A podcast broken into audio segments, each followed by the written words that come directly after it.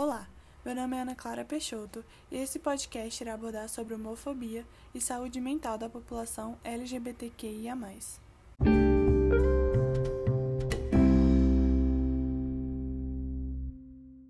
As consequências da homofobia são bastante conhecidas da população LGBTQIA+, no mundo todo.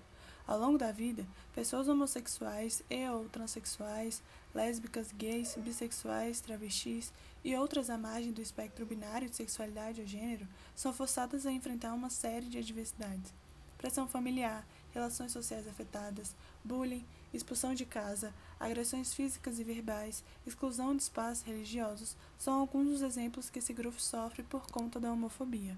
No Brasil, o Supremo Tribunal Federal passou a reconhecer a união estável entre casais homossexuais como entidade familiar em maio de 2011, e no final de 2019 o país criminalizou a homofobia. Mas esses pequenos avanços e conquistas da população LGBTQIA+, podem ser incômodos para muita gente. Segundo o levantamento do Grupo Gay da Bahia, publicado em 2019, a violência homofóbica mata uma pessoa a cada 26 horas no país. O Brasil é um dos países que mais matam pessoas da população LGBTQIA+. A marginalização e o preconceito se voltam ainda mais violentamente contra transexuais, transgêneros e travestis, que registram a baixíssima expectativa de vida de 35 anos, metade da média nacional. E eles são frequentemente empurrados para a prostituição diante da ausência de suporte familiar e da impossibilidade sustentada pela homofobia de encontrar empregos formais. No século XXI, após décadas de empenho de movimentos de defesa dos direitos humanos, a transgeneridade e o amor por pessoas do mesmo sexo, gênero, ainda são vistos por parte da sociedade brasileira como uma anomalia, um desvio grave de identidade sexual. Para o cidadão médio, quanto mais afeminada é a pessoa homossexual, menos dignidade ela merece.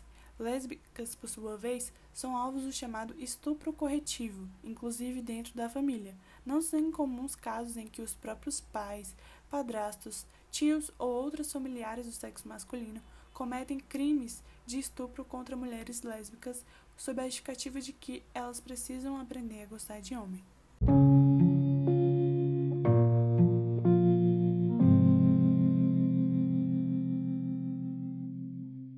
Sobretudo, essa visão é reforçada por determinados grupos religiosos ou pessoas que estão em instituições públicas, como no Congresso Nacional ou Câmara dos Deputados, que atuam para dificultar ou impedir o acesso da população LGBTQIA+, a direitos civis básicos. E, segundo estatísticas, pessoas homossexuais e transexuais estão mais suscetíveis a doenças psiquiátricas do que heterossexuais por causa da desigualdade, desvantagens sociais e discriminação.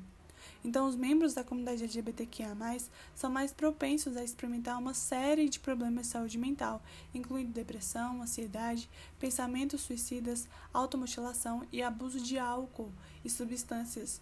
Os estigmas e as discriminações que rodeiam essa população criam em seu entorno um ambiente socialmente hostil, favorável ao desenvolvimento de problemas de saúde. Uma pesquisa da Universidade do Estado de Michigan reforça as informações e acrescenta um dado ainda mais preocupante. Membros dessa comunidade têm mais chance de desenvolver demência na velhice. O estudo explica que estresse e depressão prevalentes nessas pessoas são fatores de risco para o prejuízo cognitivo ao longo da vida. A desigualdade social torna os grupos menos privilegiados, como minorias sexuais, mais propensos a desenvolver deficiência cognitiva. Ele sugere que uma sociedade mais justa e tolerante com orientações sexuais e identidades de gêneros diversas pode ajudar a prevenir a demência e reduzir a carga crescente de problemas de saúde mental. Em âmbito mundial, a ciência e os movimentos formados para assegurar direitos à população LGBTQIA+, têm atuado paralelamente, mas em conjunto, em esforços para encontrar soluções práticas e urgentes que dissolvam ou pelo menos minimizem as consequências da homofobia. Os estudos que se debruçam sobre a prevalência de doenças de ordem psiquiátrica na comunidade LGBTQIA+, são importantes não só para o enfrentamento e o tratamento adequado dessas pessoas no campo da saúde, mas também para fundamentar políticas públicas capazes de proteger essa população de ataques, crimes de ódios, violência e humilhações.